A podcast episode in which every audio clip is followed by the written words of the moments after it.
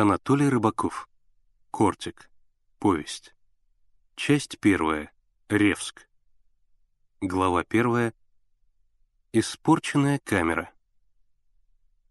Миша тихонько встал с дивана, оделся и выскользнул на крыльцо. Улица, широкая и пустая, дремала, согретая ранним утренним солнцем. Лишь перекликались петухи, да изредка из дома доносился кашель, сонное бормотание. Первые звуки пробуждения в прохладной тишине покоя. Миша жмурил глаза, ежился. Его тянуло обратно в теплую постель, но мысль о рогатке, которой хвастал вчера рыжий Генка, заставила его решительно встряхнуться. Осторожно ступая по скрипучим половицам, он пробрался в чулан.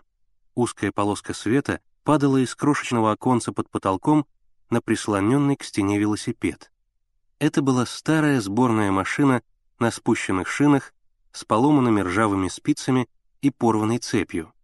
Миша снял висевшую над велосипедом рваную в разноцветных заплатах камеру, перочинным ножом вырезал из нее две узкие полоски и повесил обратно так, чтобы вырез был незаметен.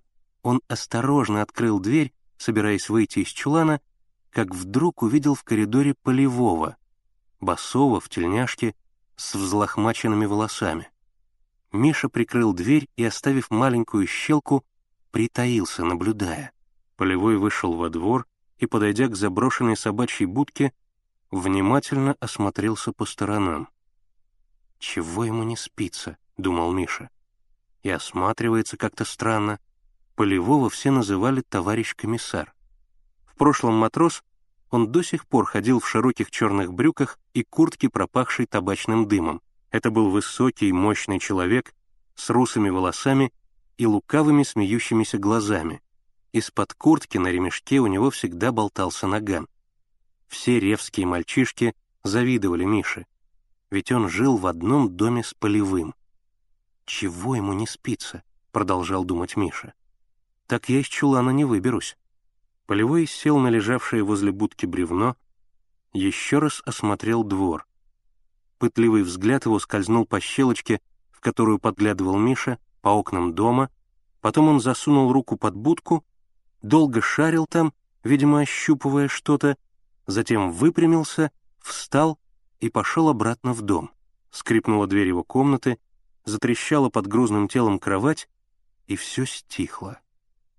Мише не терпелось смастерить рогатку, но что искал полевой под будкой? Миша тихонько подошел к ней и остановился в раздумье. Посмотреть, что ли? А вдруг кто-нибудь заметит? Он сел на бревно и оглянулся на окна дома. Нет, нехорошо. Нельзя быть таким любопытным, думал Миша, ожесточенно ковыряя землю. Он засунул руку под будку.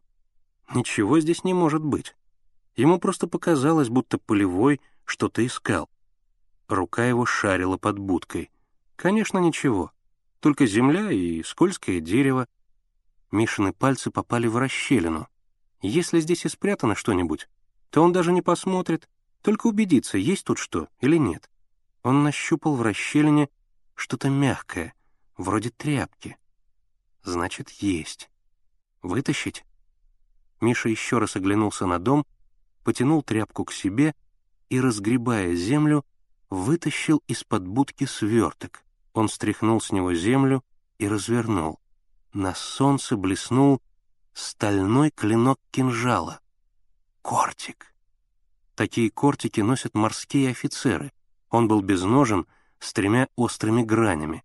Вокруг побуревшей костяной рукоятки извивалась бронзовым телом змейка с открытой пастью и загнутым кверху язычком. Обыкновенный морской кортик. Почему же полевой его прячет? Странно. Очень странно. Миша еще раз осмотрел кортик, завернул его в тряпку, засунул обратно под будку и вернулся на крыльцо. Со стуком падали деревянные брусья, запиравшие ворота. Коровы медленно и важно, помахивая хвостами, присоединялись к проходившему по улице стаду. Стадо гнал пастушонок в длинном до босых пят рваном зипуне и барашковой шапке. Он кричал на коров и ловко хлопал бичом, который волочился за ним в пыли, как змея.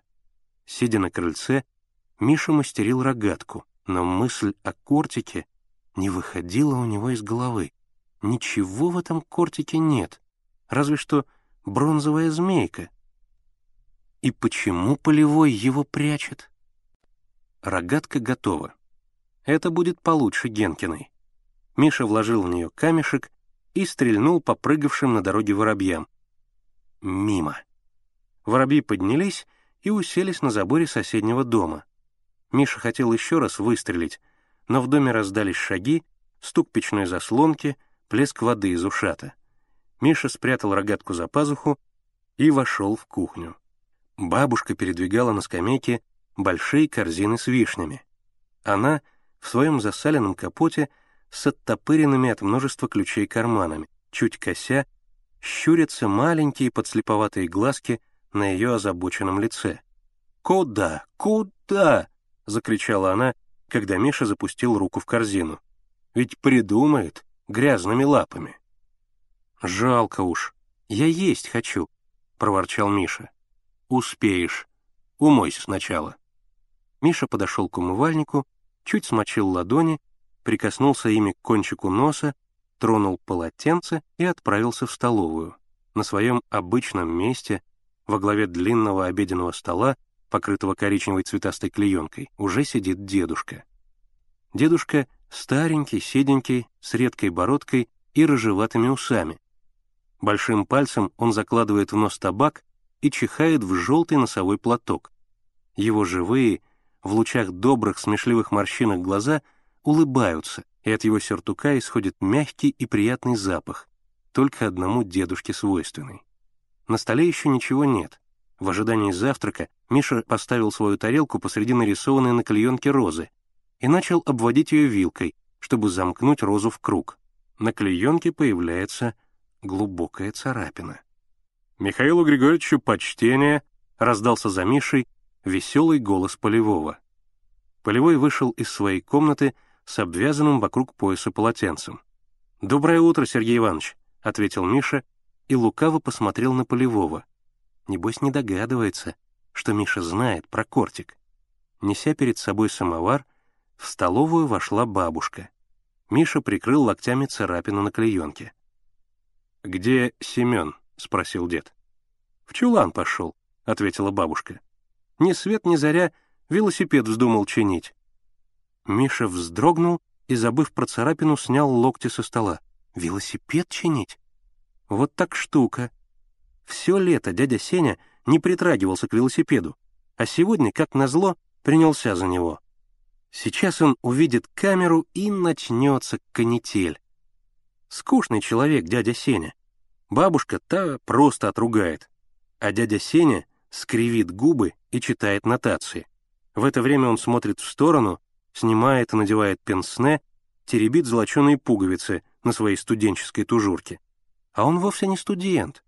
Его давным-давно исключили из университета за беспорядки. Интересно, какой беспорядок мог наделать такой всегда аккуратный дядя Сеня? Лицо у него бледное, серьезное, с маленькими усиками под носом. За обедом он обычно читает книгу, скашивая глаза и наугад, не глядя, поднося к рту ложку. Миша опять вздрогнул. Из чулана донеслось громыхание велосипеда. И когда в дверях показался дядя Сеня с порезанной камерой в руках, Миша вскочил и, опрокинув стул, опрометью бросился вон из дома.